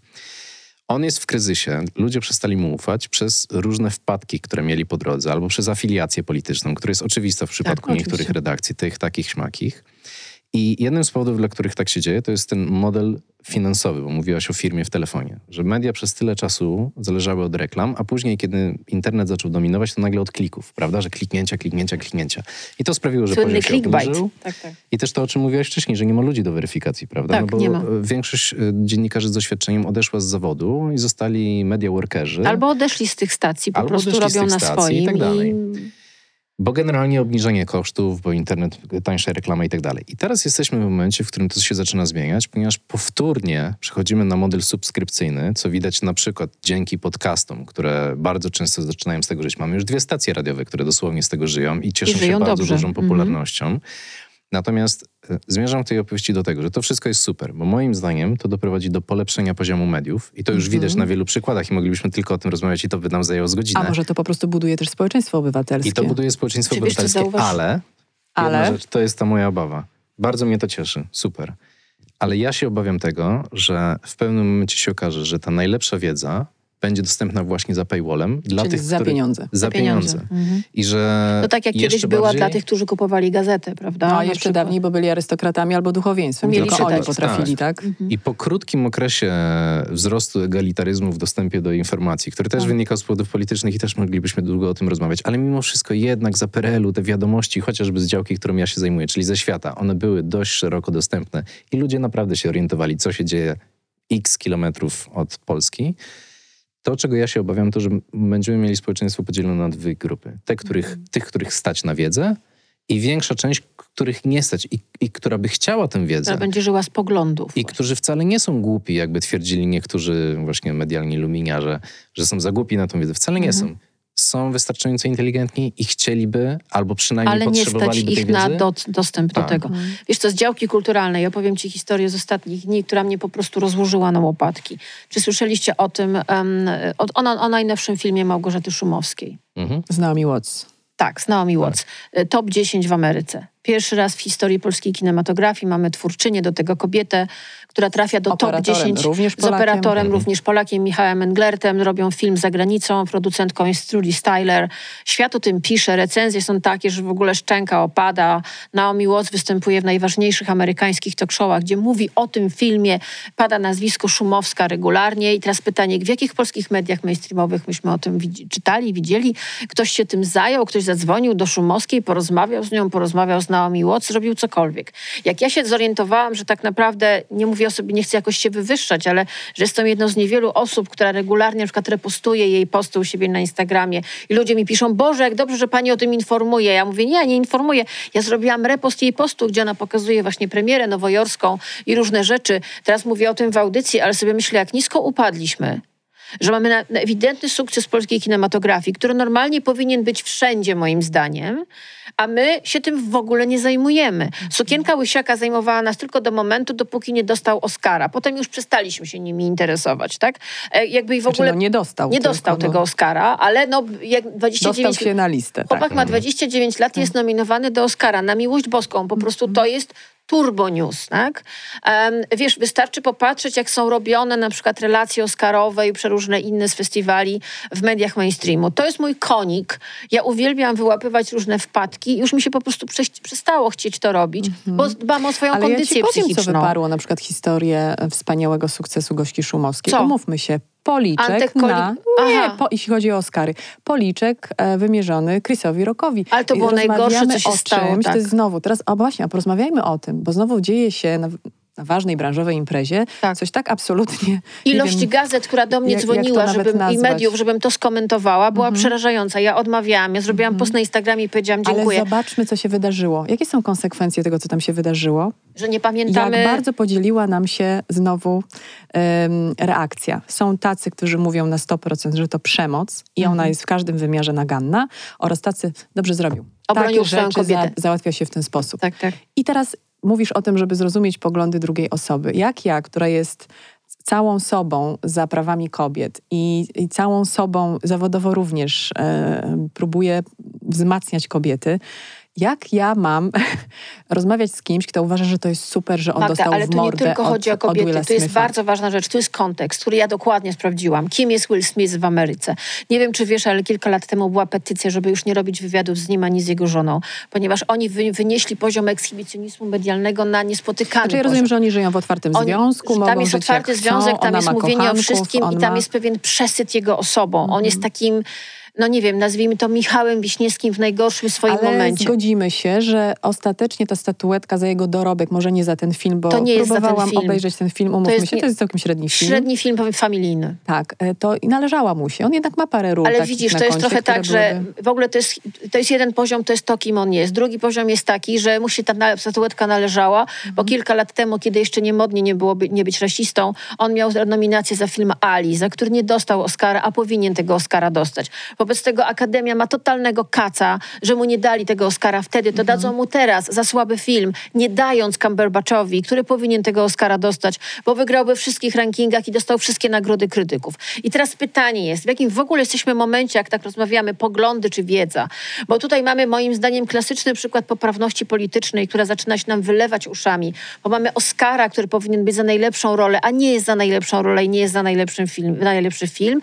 Przegrywa człowiek, który ewidentnie zrobił kreację totalną, tylko dlatego, że komuś się należało, powiedzmy to głośno, za kolor skóry i po prostu za wysługę lat. I ten ktoś na tym wieczorze robi to, co robił, a jeszcze do tego pamiętajmy, że on jest taką znienawidzoną trochę amerykańską gwiazdą. On jest bohaterem memów, śmiesznych historyjek, również jego żona, nawet z tym łysieniem plackowatym. Oni po prostu sprzedali mediom wszystko i nawet Amerykanom, którzy przecież mają Kim Kardashian, Paris Hilton, przerobili już naprawdę wszystko, nawet im się przejedli. Więc mamy sytuację, która jest bardzo wielowątkowa i ją trzeba obejrzeć w szerszym kontekście. Tak, ale Nikt w Polsce tego nie zrobił. obserwator tego nie wie. Przeciętny obserwator widział, że na scenę wielkiej imprezy wjechał jeden pan, przywalił z liścia drugiemu panu i teraz, jak to mówiła e, wspaniała szefowa e, kabaretu, Boże, jak nazywała? E, Olga, Olga Lipińska. Lipińska. Publisia się bawi. Czyli publisia się podzieliła, tak? Jeśli nazywamy e, tak, nie, Tak, tak, tak. sarkastycznie odbiorców. Na tych, co kochają ten czyn i tych, co nie. I teraz jak ja, która No nienawidzę przemocy, mam rozmawiać z kobietą, na przykład, która uważa w, publicznie w komentarzu, że on super zrobił. W komentarzu w ogóle nie możesz rozmawiać, bo to jest droga donikąd. Ale ja ci jakby- powiem, że ja bardzo często rozmawiam na privie. Zapraszam privie? do rozmowy na priv i tam się okazuje, że jest nam dużo bliżej do wspólnego No punktu właśnie. A to ja też niż mam. w tej przestrzeni Słuchaj, publicznej. e, Ja mam taką zasadę, że ja nie dyskutuję w komentarzach, chyba że ktoś na przykład zwróci uwagę, że na przykład poruszyliśmy w podcaście jakiś temat, który tutaj ma inne dane i tak dalej, i wtedy muszę się do tego odnieść, bo może się okazać, że faktycznie się pomyliliśmy i tak dalej. I chcę to zrobić publicznie, skoro Jasne. zostało nam to wytknięte. Lub na odwrót, skoro Mhm. ktoś pisze, a ja wiem, że to jednak jest nieprawda i są inne dane, to też to robię publicznie. Natomiast nie wdaję się w żadne dyskusje wolno. światopoglądowe. Nie W internecie nie, bo to donikąd nie prowadzi. Jak mówię o dyskusji, no to mówię o takiej jednak na żywo i tak jak robisz to na privie, to to już jest właściwe. E, Ja uważam, że w tej sytuacji jednak należy czyli w tej konkretnej sytuacji też uważam, że to jest czyn niedopuszczalny. Nie wiem, czy bym się takiego sam nie dopuścił na przykład, e, bo nie mogę tego wykluczyć, e, bo mam też niestety porywczy charakter i dużo jakichś takich nawyków z przeszłości, które mogłyby mnie do czegoś do, takiego doprowadzić. Ale Tak jak mówisz, zgadzam się z tobą i jakby też uważam, że nie powinno w ogóle to mieć miejsca. I gdybym rozmawiał z kimś, kto uważa inaczej, że tak, że rycerskość i tak dalej, to po prostu starałbym się wytłumaczyć swoje stanowisko. Mhm. I ja w takiej rozmowie nie liczyłbym na to, że przekonam kogoś podczas tej rozmowy, tylko że ona to sobie przemyśli w swoim wolnym czasie i może zmieni z czasem swoje poglądy. I miałem teraz taką sytuację, w której się zachowałem niewłaściwie i widzę, widzę to po czasie. Mianowicie właśnie w pierwszym tygodniu wojny byłem y, w takiej grupie sparingowej, z, jakby trenuję sporty walki i tam się po prostu rano spotykamy i się bijemy. Ale nie pójdziesz do tego Fame MMA? Fame MMA. Nie, nie, nie. Dzięki. Nie? nie, nie. Natomiast... E, to też jest zjawisko swoją drogą, nie? Wykreowane okay. przez media. E, tak. Natomiast zmierzam do tego, odnosząc się do tej mhm. konkretnej sytuacji, że był tam taki chłopak, który publicznie właśnie powtarzał um, kremlowskiego fejka o tym, że to słynne, to słynne zdjęcie kobiety zabandażowanej e, to tak. nie jest z ataku, to, tak. tylko że to jest wcześniej nagrane i tak dalej. I ja co, i mówił o tym do innych osób, na co ja publicznie zwróciłem uwagę, że to nieprawda, że to zostało już zdementowane i że to jest, że powtarza kremlowską propagandę w tym momencie. I zapytałem go, czy on powiedział, że ja słyszałem coś innego. I zapytałem go, skąd, skąd to wiesz? I on wymienił, znów nie będę powtarzał, żeby nie, mhm. żeby nie było większych zasięgów, ale on wymienił pewnego znanego faszystowskiego działacza. I ja wówczas nie wytrzymałem. Już byłem bardzo poddenerwowany, bo też tak jak wszyscy tą wojną po prostu się stresuję. Do dziś się przecież stresuję. I wybuchnąłem na tego chłopaka mhm. i go po prostu przy wszystkich... E, Zjechałeś. Zmiotłem, tak. Zaorałeś. Zaorałem go, no. no tak. e, natomiast później e, podszedł do mnie, następ, następnym razem, jak my się spotykamy co dwa dni, podszedł do mnie inny kolega z tej samej grupy i powiedział, słuchaj, tak a propos tej sytuacji, tak, że się z tą zgadzam w stu procentach, ale źle to rozegrałeś, bo ten gość się zamknął w sobie. To prawda, ja to widzę, że on teraz mnie unika w ogóle. I, i, i to na przykład była całkowicie zła, zła reakcja z mojej strony, że jakby nie skontrolowałem swoich emocji, wybuchnąłem w sposób niekontrolowany i niby był, wyszło na moje, jakby wszyscy mi przyznają tę rację, mhm. ale ten człowiek nie zmieni poglądów, tylko się jeszcze w nich zasklepi. A gdybym z nim jednak porozmawiał, tak jak później drugi kolega mi zasugerował, to on by to jednak przemyślał. I mm -hmm. może by mhm. przestał czerpać swoje wiadomości od człowieka, który jest po prostu faszystą otwartym mm -hmm. i być może w jego interesie jest też szerzenie kremlowskich tych. Ale Dlatego uważam, masz... że rozmowa jest ważna. Tak, no dialog jest Tylko podstawą istnienia da... między ludźmi. No, nie wiesz... zawsze się da kontrolować, no czasem emocje biorą górę I niestety. ciekawe, bo to nie była twoja osobista sprawa, tak? tak. Wiem, tak odnosząc się znowu do Willa Smitha. Ale y, y, to ja pod, podbiję stawkę. Historia sprzed paru miesięcy. YouTuber, dwudziestokilkulatek, zapytany, wiem, że te kamerki, wiesz, na tych wszystkich eventach, gdzie się pojawiają ludzie, których ja już nie znam, bo jestem za stara, a oni brylują, oni są teraz gwiazdami. Też ich nie znam. I zapytany o to, co by zrobił ze świadomością, że jutro świata nie będzie, że jest koniec świata, tak? No bo mamy taką sytuację, jaką mamy. Mm, co byś zrobił, gdybyś wiedział, że jutra nie będzie? Dwudziestoparolatek, absolutne guru e, e, wśród w sieci, no na mhm. pewno youtuber, e, znowu, żeby nie powiedzieć, kto omijam, mówi tak – zgwałciłbym kobietę, bo bardzo chciałem zawsze kogoś zgwałcić. Chciałem wiedzieć, jak to jest. Więc jeśli wiem, że nie spotka mnie za to żadna kara, to wybieram to. Kurtyna. Ja po prostu jestem e, cała w emocjach, jak to mówię, Otworne. bo to jest niewyobrażalne. I teraz ta wiadomość, ta wypowiedź dociera do, nie wiem, takich ludzi jak mój syn, twoi siostrzeńcy, wasi, e, wasze dzieci. Wszystkie dzieci, które znamy. Wy, wszyscy, tak? Mm. I teraz co my mamy zrobić w ogóle z czymś takim? Gdzie jest odpowiedzialność tego y, serwisu, nie wiem czego, który to który opublikował? Y, dlaczego po prostu tu nie ma refleksji? Ten baranek może sobie pieprzyć co chce, ale odpowiedzialność za tego typu wypowiedź e, ciąży również na tych, którzy to puszczają dalej, bo tam nie ma refleksji. Tam nie, bo to się prostu... ma klikać, Magda, to, to nie ma mieć, że nie, ma, nie znają słowa odpowiedzialność, to ma być clickbait. Nie wiem, Podejrzewam, że ten filmik ale... zrobił totalny clickbait, wiesz, dał zarobić medium, którego wypuściło. Znaczy, o ile dobrze pamiętam, bo wiem, kto to powiedział i niestety tam podobnych wypowiedzi jest jeszcze trochę, to wywiad z nim, mm, teraz jest bardzo dużo właśnie samozwańczych dziennikarzy, którzy po prostu publikują rzeczy na YouTubie, w tak, podcastach i tak dalej. Być dziennikarzem. I o ile dobrze pamiętam, to był właśnie wywiad przeprowadzony przez taką osobę, która mhm. ma na pewno dobre chęci, natomiast nie ma żadnego warsztatu. Gdybym mhm. ja przeprowadzał taki wywiad, to bym od razu zareagował, ale też gdybym miał na przykład nad sobą wydawcę, gdyby to było prawdziwe medium, no to nikt by niczego takiego chyba nie puścił od tak, mhm. prawda? A tutaj mamy taką mm, wolną Amerykankę samowolkę. Wydaje Są się, że każdy może typu. powiedzieć wszystko. Więc w tej konkretnej sytuacji wydaje mi się, że to nawet nie chodzi o sam clickbait, bo to też oczywiście ma, ma miejsce, ale też osoba, która przeprowadzała ten wywiad, nie jest przygotowana na to warsztatowo w żaden sposób. Tak? Że nie Bo ona nie zareagowała zripostowała na... tak, tego. Nie, tak. nie było żadnej reakcji, która byłaby normalna, ludzka, Tak. na zasadzie, co ty opowiadasz, ale, Ale w ogóle o rozumiem, co że ci ta chodzi. osoba, która rozmawiała, ma prowadzi jakieś swoje takie publiczne miejsce, gdzie Tak, publikuje to, dobrze pamiętam, gdzie to, gdzie to padło. Natomiast jeżeli chodzi o tego, który powiedział te słowa, wiem, wiem o kogo chodzi, to dla mnie na przykład jest właśnie żenujące to, że, że to nie jest człowiek, który jest po takich rzeczach skancelowany, tylko że jak wspominałaś Fame MMA, on walczył na ostatniej gali tego Aha. Fame MMA. E, więc każdy może sobie łatwo znaleźć, o kogo chodzi. I mm, wydaje mi się, że są co też niestety standardy wychodzące poza taką patologię internetową. Znaczy w naszym świecie, no na przykład, żeby daleko nie szukać, Janusz Korwin-Mikke, który teraz oczywiście już wygaduje też proklamorowskie bzdury całkiem otwarcie, ale przez lata wygadywał straszne rzeczy, włącznie z rzeczami o I gwałtach. nikt go nie skancelował. No i był cały I czas idolem do- Cały czas był zapraszany. Ale tak. pomijam już tym idolem młodych ludzi, bo No, ale ludzie w końcu ważne. z tego wyrastają, ale no, No, tak, no no, to jest ważne. Ale on był w mediach mainstreamu Do co tego zmierzam, że co chwila był Mm. zapraszany, mimo że on od lat opowiada straszne rzeczy o kobietach. I nie tylko o kobietach, o Ale wszystkich, w ogóle, ale, ale wiesz- odnoszę się do gwałtu, że też przecież mówił o pedofilii, o, o, o tym, Tak. że, że zawsze się trochę gwałci i tak dalej.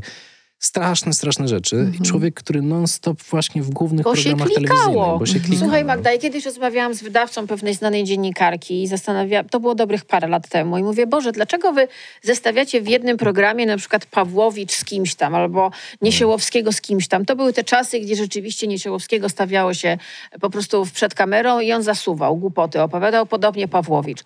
A on mówi, słuchaj, mamy minutówkę i my po prostu widzimy minutówka, czyli wykres oglądalności i my po prostu widzimy, że nam się wtedy ta minutówka szaleje, ona idzie do góry. A jak weźmiemy jakiegoś profesora, to nam w ogóle wszystko spada na łeb. Mamy po prostu odpowiedź na to. To jest pytanie, wiesz co, niedawno, ogląd- dwa, dwa dni temu, dokument o Jimmy Savilu na Netflixie, dwuczęściowy, O, w którym pierwsza postać. część tak naprawdę jest moim zdaniem oskarżeniem dla mediów. E, To jest, ja, ja to obejrzałam dwa razy, tylko pierwszą część tego e, serialu, ponie, tego miniserialu, ponieważ ona jest tak naprawdę opowieścią o tym, jak media bezmyślnie w mainstreamie wykreowały bezkarnego potwora, który ze wszystkimi robił wszystko. Tam jest taki moment, kiedy dziennikarka z, z, ze śniadaniówki, e, w której on regularnie bywał, Czemu na mnie patrzysz? Oglo- ale nie, ogląda materiały po latach, w których on tam siedział na kanapie i tak. Nagle my widzimy, co on tam wyczynia. On je obłapia, on je dotyka, on robi sobie dowcipy, które są w ogóle skandaliczne i wszyscy ha, ha, ha, ha, ha, heheszki i wszystko jest cudownie, a ona to ogląda po latach i widać, że jest przerażona. Do niej trafia to, że te media wykreowały potwora, który ma 400 mniej więcej ofiar, które się oficjalnie zgłosiły. A ona ma w tym swój udział. Ona może mieć, w te, ona, ona ma świadomość, tak. I dziennikarz, który robił z nim wywiad, który mówi, Boże, przecież on dawał nam sygnały w tym i w tym roku, w tym wywiadzie. Gdybyśmy zadali jedno pytanie więcej, gdybyśmy pokopali, może tych ofiar byłoby mniej, może zgwałciłby mniej dzieci, kobiet i także y, ciał, ponieważ on też był nekrofilem. Na miłość boską. I nagle potem widzimy jego pogrzeb, gdzie chowają go jak księżne Dajany i w ogóle są płacze i ksiądz katolicki wygłasza piękne kazanie, a tak naprawdę jest to opowieść o mediach, które wykreowały bezkarnego potwora. E, I, I rozmawiamy o Korwinie Mikke. Możemy opowiadać o wielu innych historiach, tak samo o youtuberach, których też my, my, my kreujemy na potworów po prostu. Bezkarnych. Y, Przypomina mi się a propos tych politycznych historii, bo może wiem, że młodzi ludzie w ogóle mm, abstrahują od polityki, ale będę wam do znudzenia powtarzała, że jeśli wy nie zajmiecie się polityką, ona się zajmie wami. I to tak. szybciej niż w ogóle jesteście w stanie połączyć kropki. Niestety, wiem, stara jestem, ale tę jedną rzecz będę powtarzała jak mantrę, bo bardzo w to wierzę i tego sama doświadczam. Y, Pamiętam a propos, bo zażartowałam, czemu na mnie patrzysz jako dziennikarkę, y, mówiąc o dziennikarce Morning Show. Ja pamiętam takie czasy, kiedy w programie, który rano prowadziłam, po nas z tego samego studia było spotkanie polityków. O, My tak. kończyliśmy, oni zaczynali w niedzielę. I e, ponieważ e, w pewnym momencie złapałam się na tym, myślałam, że to, że mi się tylko tak wydaje, ale byłam tam co dwa tygodnie w tę niedzielę, więc wiem w pewnym czasie, że mi się nie wydawało. Mianowicie, oni czekając na wyjście na antenę, kawusia, ploteczki, różne frakcje polityczne, totalnie. Te, które na przy tym stole podczas tej debaty, Kiedy włączała duży się lampka. debaty, e, to była czysta nawalanka, po prostu wyrywali sobie nawzajem e, aorty, przegryzali. Natomiast wcześniej kawusia, co tam u wnusi, co tam u córeczki, a może porysujemy, a może się spotkamy na śledzika, na rybeczki, razem pojedziemy. I mnie O wtedy... czym to świadczy To tak było, naprawdę? dobra, 20 lat temu, ale mnie wtedy, mnie wtedy to szokowało. I teraz sobie tak właśnie zadawałam pytanie, jak bardzo po drugiej stronie siedzący nie mają bladego pojęcia, jaki teatrzyk się tutaj odwala. Właśnie. Że tu w ogóle nie chodzi o to, co oni za te trzy minuty dostaną, bo to jest tylko umowa pomiędzy nimi, Gra. gra. Więc gdzie jest ta prawda? Z, ja, z jakich mediów mają ludzie czerpać To jest informacje? doskonałe pytanie. Tak. To jeszcze dodajmy do tego, że w to się wpisuje ta cała dyskusja o postprawdzie Mm, i postpolityce, bo tam postprawda jest odno- odnoszona bardzo często do postpolityki i to też jest temat rzeka, o którym możemy bardzo długo rozmawiać, ale generalnie w moim rozumieniu to się sprowadza do tego, że dziś nie ma poglądów. Politycy nie mają poglądów. E, Zdecydowana większość z nich, A polityk może mieć poglądy? polityk powinien mieć No poglądy, powinien. bo powinien reprezentować coś. Ja głosuję na polityka, Bo ja za odnoszę do tego konkretną- wiedza versus Tak, tak, tak. poglądy. Ja, ja. W tym sensie.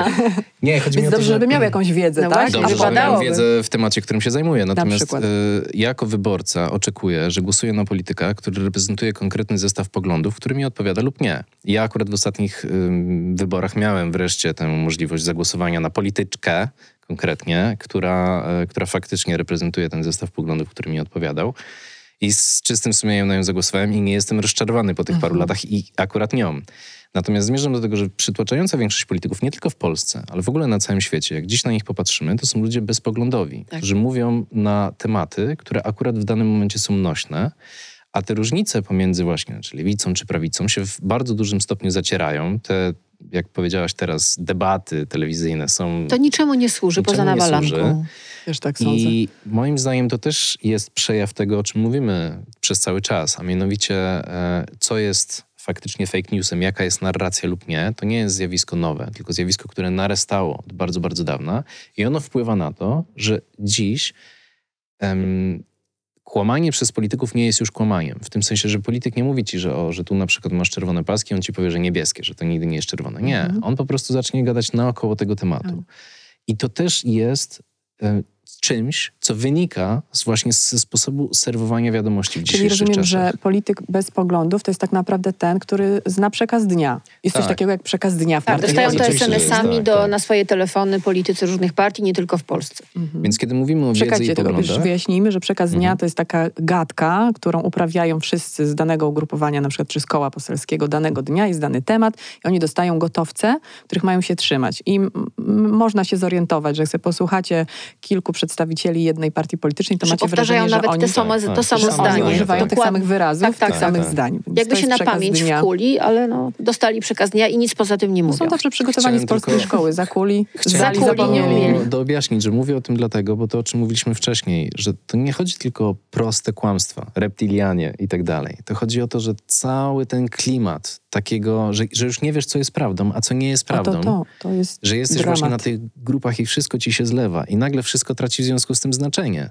Bo skoro nie wiesz, co jest prawdą, a co nie jest prawdą i wszystko jest prawdopodobne lub nie, to znaczy, że nic już nie ma znaczenia. Jest taki powszechny cynizm. No i w tym momencie właśnie to wychodzi przy wojnie. Tak, i wychodzi to właśnie przy Bardzo wojnie. w takiej sytuacji, która tak naprawdę dla nas tutaj pewnie jest zero-jedynkowa, bo Tak. chodzi nam o to, żeby ta strona, za którą jesteśmy, wygrała, Tak. bo została niesłusznie napadnięta. I teraz nagle zobacz, kiedy politycy muszą odrzucić przekaz dnia, Mhm.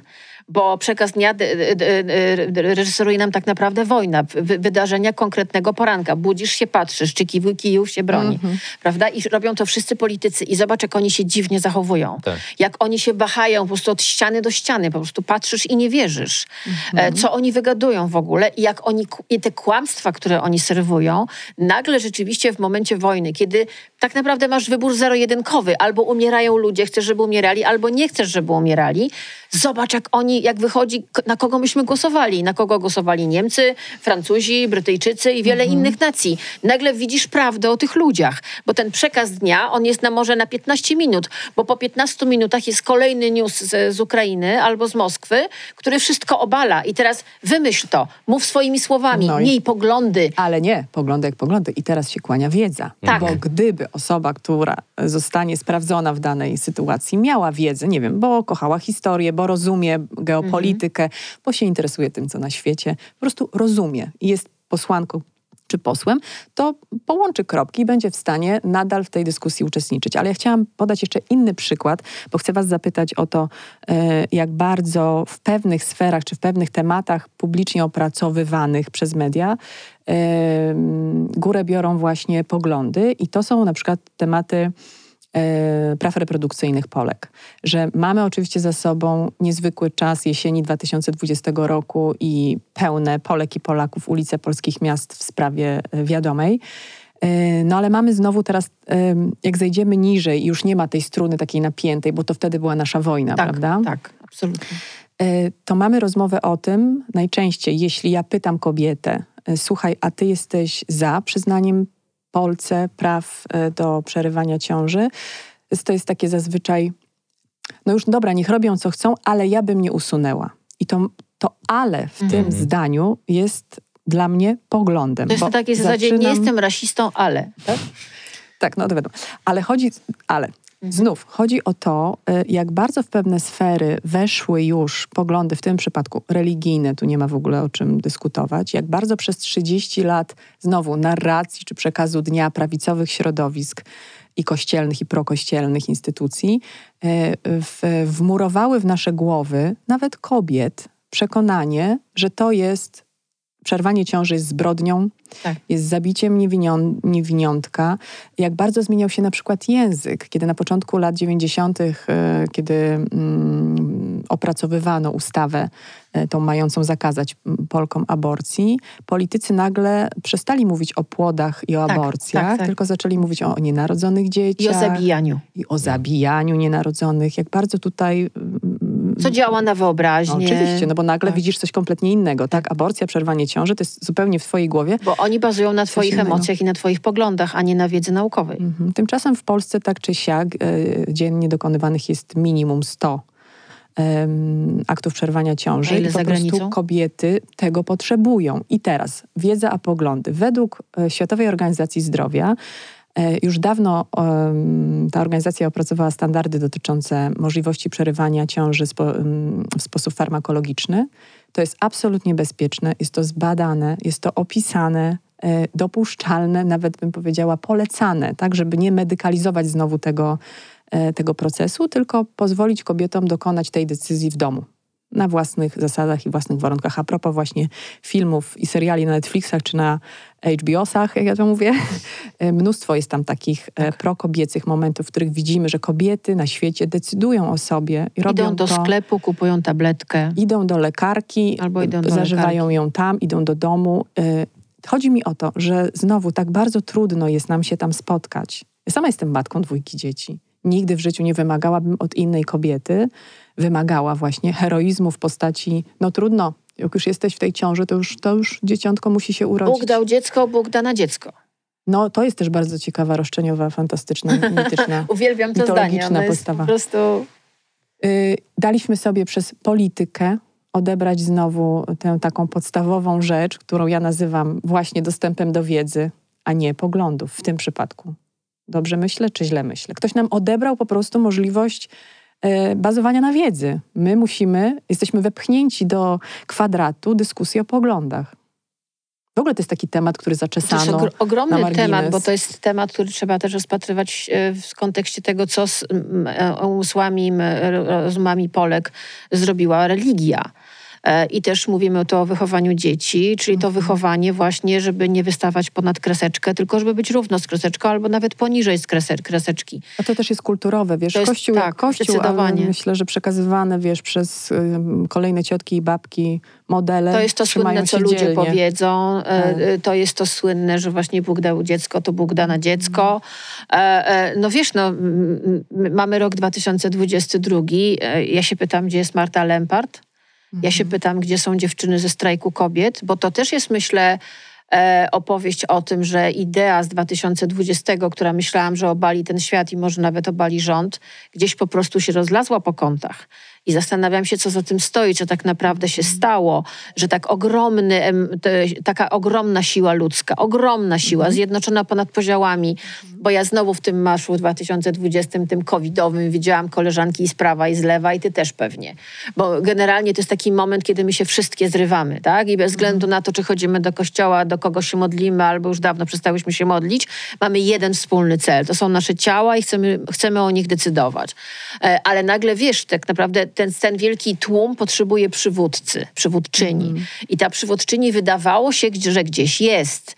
E, A teraz nagle się okazało, no wiesz, pytanie, co się z tym stało? Ale to jest osobny wątek. Ja bardziej myślę właśnie o tym, że nadal w nas siedzi mocno przekonanie, że tak, lepiej o tym po cichutku. Oczywiście. Lepiej Mamy koleżanki, załatwiamy mówić. to po cichutku. Tak. Ja jestem na wielu forach pologowana, po cichutku załatwiamy tabletki, po cichutku ktoś Znaczy, załatwia prawo wyjazd. zabrania, tak? Pomocnictwo w przerwaniu ciąży Ale możesz karane. poinformować, ale poinformowanie o tym nie jest możesz. karalne. Tak, natomiast- Więc dziewczyny się informują, są sprytne. Ja mówiliśmy o mediach społecznościowych, jest cała masa profili na Instagramie, które są nastawione na pomoc kobietom, edukowanie młodych kobiet, mówienie młodym kobietom, co robić, e, te, te różne historie pomocowe, które tam się dzieją, co tam się dzieje dalej poza informacją, nie pytam, e, ale to działa. No, jest e, Federa, jest cała masa organizacji, która pomaga, ale to jest dalej. Ja mam wrażenie, że rzeczywiście to masz rację, że to zeszło do jakiegoś podziemia. Znaczy rzeczywiście No zresztą, myśmy, no Zresztą do- jest nielegalne. Myśmy- No, Dokładnie, to bo to jest dokręcona śruba już do dna. Tak. No, ale zasadzie... nawet śmierć Izy z Pszczyny nie No. nakręciła tego. Znaczy Ja to było pamiętam ten chwilowe. hashtag, ani jednej więcej. I No i Pomyślałam co? sobie,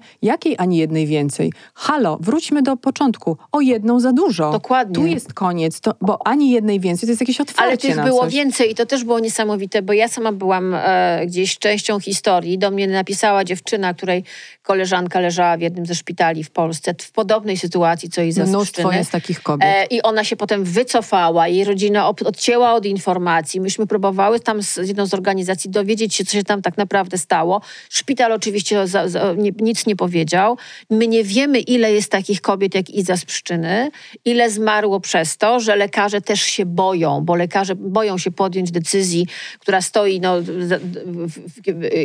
jeżeli chodzi o dobro kobiety, są przerażeni, boją się odpowiedzialności karnej, boją się odpowiedzialności zawodowej. Przez 30 lat żaden polski lekarz, Tak. ginekolog, położnik nie został skazany prawomocnym wyrokiem za pomocnictwo w To przerwaniu Magda, to ciąży. teraz zobacz, do jakiej paranoi to wszystko doszło, że oni się teraz nagle boją, gdzie tak To jest naprawdę... bardzo łatwe bać Właśnie, się. no widzisz, oni są przerażeni, oni się nagle boją, chociaż wiedzą, że ich koledzy, żaden z nich przez całe 30 lat wolnej Polski nie, nie poszedł za to za kraty. No więc to... O czym my rozmawiamy? No właśnie, o czym my rozmawiamy? O poglądach czy o wiedzy? Przecież każdy przeciętny przerażeniu, o lekarz... strachu. Ale nie, nie, temat jest wiedza czy poglądy. Okej, każdy dobrze. przeciętny lekarz wie, jak wygląda e, ta procedura medyczna, Tak. którą jest przerwanie ciąży. E, Oni się tego na studiach przynajmniej powinni uczyć. Więc oni wiedzą, że to nie jest nie wiadomo co. I nagle nikt z nich nie chce tego robić. To jest też bardzo ciekawy wątek.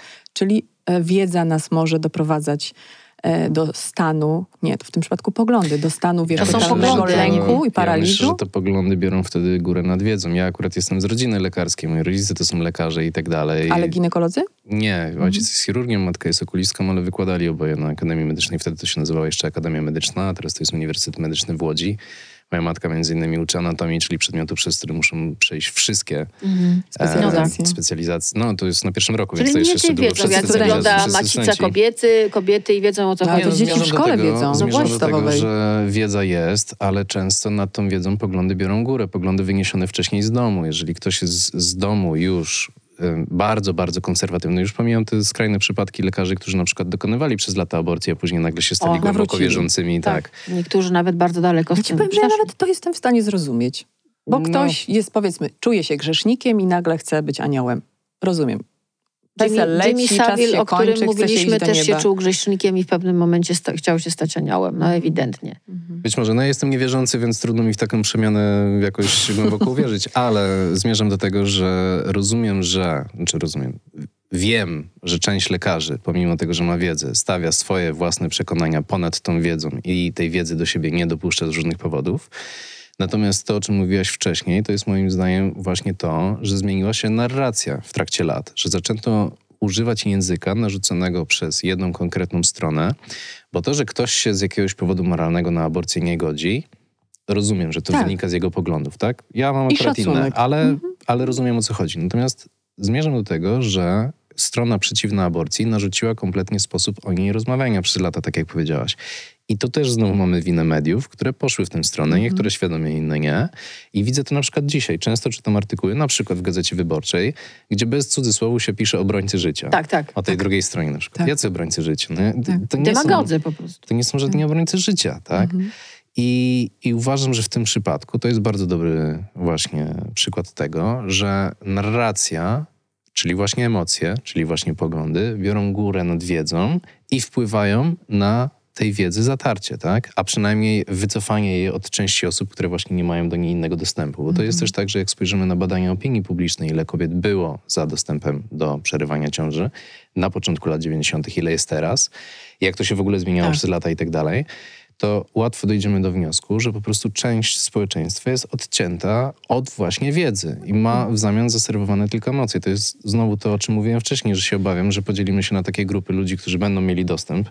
Tak jak jest mowa o tym, że co to za problem, słyszałem takiego prawicowego polityka, że jak będą chciały, to i tak sobie zrobią te aborcje. Nie, no przecież nie, no. każda, jak to było, każdy średnio wykształcony, a propos Tak, wiedzy, tak. człowiek w Polsce, że cy- cytujemy Że Demiurga z tak, Żoliborza, tak. wie po prostu, jak sobie poradzić. No Ale widzisz, co to no, za problem dokonać w Polsce wsi nie wie No, tego. No dokładnie, tego bo media tak co dalej, robią? no. Pokazują e, antyaborcyjne ciężarówki i Mhm. opowiadają o antyaborcyjnych różnych happeningach, zamiast po prostu doedukować te kobiety. Ja ci powiem, zamiast przenieść ciężar Mm. na te osoby, które są pro-choice, które mówią, Tak, jesteśmy dokładnie. za Ale wyborem. to też wynika z tego, że jeżeli będą pokazywali to, to, o czym też wcześniej mówiłeś, że będą pokazywali te ciężarówki, będą pokazywali tych protestujących, to są emocje, to napędza Tak. e, właśnie oglądalność i tak dalej, i tak dalej. I czytelnictwo, bo też jeżeli ktoś na przykład jest za wolnym dostępem do aborcji, ale denerwują go te ciężarówki, tak jak mnie, to będzie chętnie czytał te artykuły, Mhm. że znowu zatrzymali jakąś tam, na przykład u mnie na Ursynowie. To czytałem cały artykuł, oglądałem zdjęcia, kto zatrzymał, może znam Tak, i tak dalej. Obywatelskie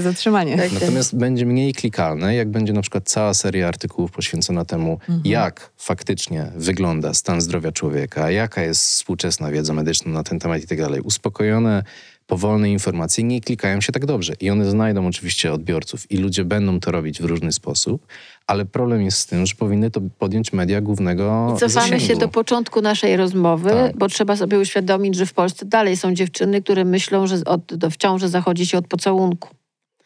Znaczy w Polsce dalej są kobiety, które nie wiedzą, na czym polega ich fizjologia. W Polsce jest dużo kobiet, młodych dziewczyn, które są odcięte od y, swojego ciała, że tak powiem. Nie wiedzą, jak, co się w ogóle z nimi dzieje. Są tego nienauczone przez matki, które też tego nie No, wiedziały. ale skąd mają to wiedzieć? No i skąd mają to wiedzieć? W szkole im tego nie powiedzą. W mediach, które do nich docierają, w ich bańce tego nie ma. I one żyją jakimiś dziwnymi historiami i zdarzają się, że idą do ginekologa i jest trzeci, czwarty miesiąc. I ona jest w ogóle bardzo zdziwiona. Albo myślą, że na przykład seks analny to jest najlepszy powód, to znaczy sposób, żeby nie zajść w ciążę. E, a i, no wiesz, jak, jak czytam czasami jakieś głosy na forach, bo to do mnie dochodzi, no to po prostu poziom, że tak powiem, wiedzy tych dziewczyn jest porażająco niski. Tak, z tym, że ja będę je zawsze usprawiedliwiała pracując w tej sferze kobiecej seksualności, ponieważ one w istocie nie mają dostępu do No tej wiedzy. właśnie. Tak jak powiedziałaś, Nie nie, mają. mają. bo nie ma w szkole, nie mają, bo matka nie wie, bo babka nie wie. Jakoś to tam zawsze było. No właśnie. Jest taka stara śpiewka. Więc to nie jest e, wina tych Nie kolejnych mówię, że to jest ich nie, wina, że one tylko że one nie prostu... dostały tej wiedzy Tak, tak. językiem sprawnym, spokojnym, bez oceniania, bez wyśmiewania, bez wpędzania w poczucie wstydu. E, Wiesz, na przykład no, gine, roz, rozmawiałam z moją ginekolożką i ona mówi, proszę pani, ile byłoby mniej nowotworów e, kobiecych, gdyby kobieta nie bała się dotknąć tam i powąchać tego, co ma na palcu. Sama mówisz tam. Dokładnie tak. Ja mówię cipka. No do, dotknąć się po w cipkę, bo ona nie powie cipka, ona się tam nie dotknie, ona w ogóle się wstydzi pomyśleć, że ma coś takiego, a ona to ma i ona jest odcięta od tej części swojego ciała, więc tak naprawdę robisz podcasty o tym. Wiesz, jaki to jest potężny problem w Polsce? Kobiety są wpędzane w poczucie wstydu tylko dlatego, że chcą się zaprzyjaźnić ze swoją cielesnością i z, ze swoją fizjologią, a tak naprawdę to jest tożsame z nimi. I zobaczcie, tu dochodzimy do końca, do tego, jakim potężnym, uwalniającym bogactwem jest wiedza. Tak. Mhm. Przecież to, krótko mówiąc, ratuje życie. Na No wielu tak, no. poziomach. Oczywiście, Dokładnie. że tak. Możemy tu skończyć? Bo Wiedza tak, ratuje życie. tak zabrzmiało bardzo mądrze. Bardzo Ale to jest skończmy prawdziwe. Tak jest. Można to życie zmienić na lepsze, można zacząć nowe życie, można wszystko po prostu. Wiesz co, ja przez wojnę przestałam spać, spałam po dwie godziny dziennie. Miałam bardzo trudny emocjonalny okres. Poszłam do lekarza i on mi powiedział, przez pani świadomość, ma pani tylko epizod depresyjny, a nie depresję. Dajemy leki, wychodzimy z tego. Więc wiedza ratuje, bo ja sobie wcześniej poczytałam parę rzeczy i wiedziałam, że to, co się ze mną dzieje, nie jest takie do końca fajne i nie mogę nad tym przejść do porządku dziennego, bo to jest niemądre po prostu. Wiedza uratowała mnie, mam nadzieję. No i ciekawe jeszcze jest to, że niby tyle wiemy i mamy dostęp do tylu miejsc z tą wiedzą. E, świat nam się skurczył znowu do tego telefonu, a tak naprawdę w chwili próby niewiele wiemy. Nie? Okazuje się, że, że bieda z nędzą. No ale ty wierzysz w nowe pokolenie. Ja Ja też wierzę, wierzę ja bardzo. Karolina tak. wierzy Ja też wierzę pokolenie. bardzo. Myślę, Ja że to, jak wierzę. oni pięknie podchodzą do spraw ekologii, e, próbują ten świat, który jest na krawędzi, uratować, bo oni nagle mają świadomość, że ich rodzice, którzy niby ich tak bardzo kochają, tak naprawdę spieprzyli im ten świat. Że oni mogą żyć w świecie, w którym nie będzie wody i nie będzie czym oddychać i nie będzie brakowało jedzenia. Już się to powoli, myślę, zbliża gdzieś przez tą wojnę, która wybuchła i przez te ogromne zmiany, które, o których pewnie ty będziesz mówił, które w ogóle zachodzą teraz na świecie. E, więc oni, oni się starają, oni, oni krzyczą, bo wiedzą, że następne pokolenie może już nie mieć możliwości krzyku. Więc oni mnie, mnie to naprawdę rozczula, jak widzę te dzieciaki, które walczą o ziemię. To jest piękne, to jest wspaniałe. Ja myślę, że też jest różnica pomiędzy nimi.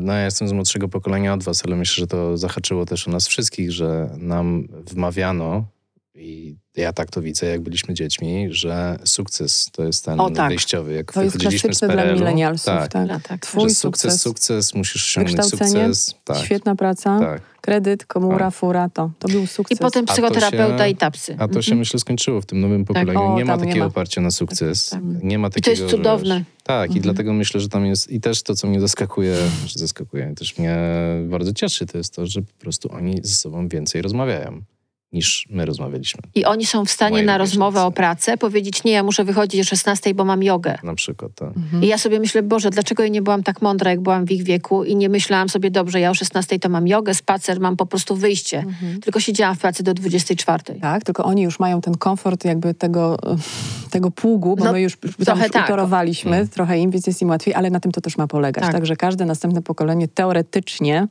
powinno mieć zepchnięte z drogi to, co było Właśnie. takim... takim No chyba, że e, będzie wojna. No, to... No wobec tak. tego wszyscy jesteśmy już Ja w e, każdym razie bezradni. uważam, że z nowymi pokoleniami będzie coraz lepiej. Taką mam nadzieję. Oczywiście ona się opiera na moich poglądach, a nie na mojej wiedzy, ale mam nadzieję, że tak się stanie i że będzie dobrze. Opieram zdanie kolegi na moich poglądach, to się też opiera, ale mam nadzieję, że oni nas uratują w jakimś sensie. To ja błysnę wiarą.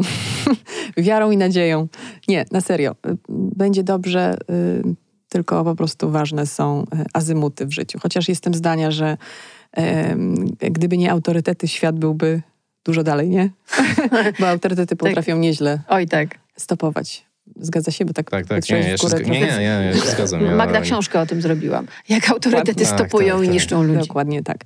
Więc y, czytajcie i słuchajcie y, moich gości, bo y, naprawdę warto, mimo tego, że prognozujemy tutaj trochę taką y, bańkę finansową, czyli dostęp do wiedzy będzie ograniczony pieniędzmi, ale znowu tak myślę w głębi duszy, że może jakoś ten temat, ten problem też zostanie z czasem rozwiązany, żeby po prostu to jednak było dostępne dla wszystkich bez względu na portfel, żebyśmy z tej wiedzy mieli y, korzyść ku lepszemu życiu.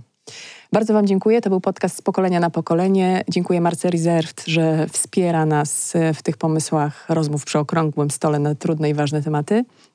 Mamy nadzieję, że widzimy się w następnym odcinku. E, Wiara moja Wasze subskrypcje i komentarze jest niezniszczalna, więc wierzę, że podyskutujecie z nami również w komentarzach. Nie wiem, czy będziemy się angażować, żeby się tam z Wami potrykać, ale jak zrobiłam rozmowę z Karoliną u siebie, to się trochę boksowała z Wami, którzy komentujecie e, moje filmy na YouTubie, więc e, komentujcie również te. Można nas słuchać na Spotify, Google Podcasts i Apple Podcasts, więc bardzo gorąco zapraszamy też tam. W tym odcinku to wszystko. Dzięki. A w następnym odcinku dociśniemy gaz do dechy o feminizmie. Porozmawiam z Margaret i Marią Peszek. Mam nadzieję, że się widzimy i słyszymy. Pa!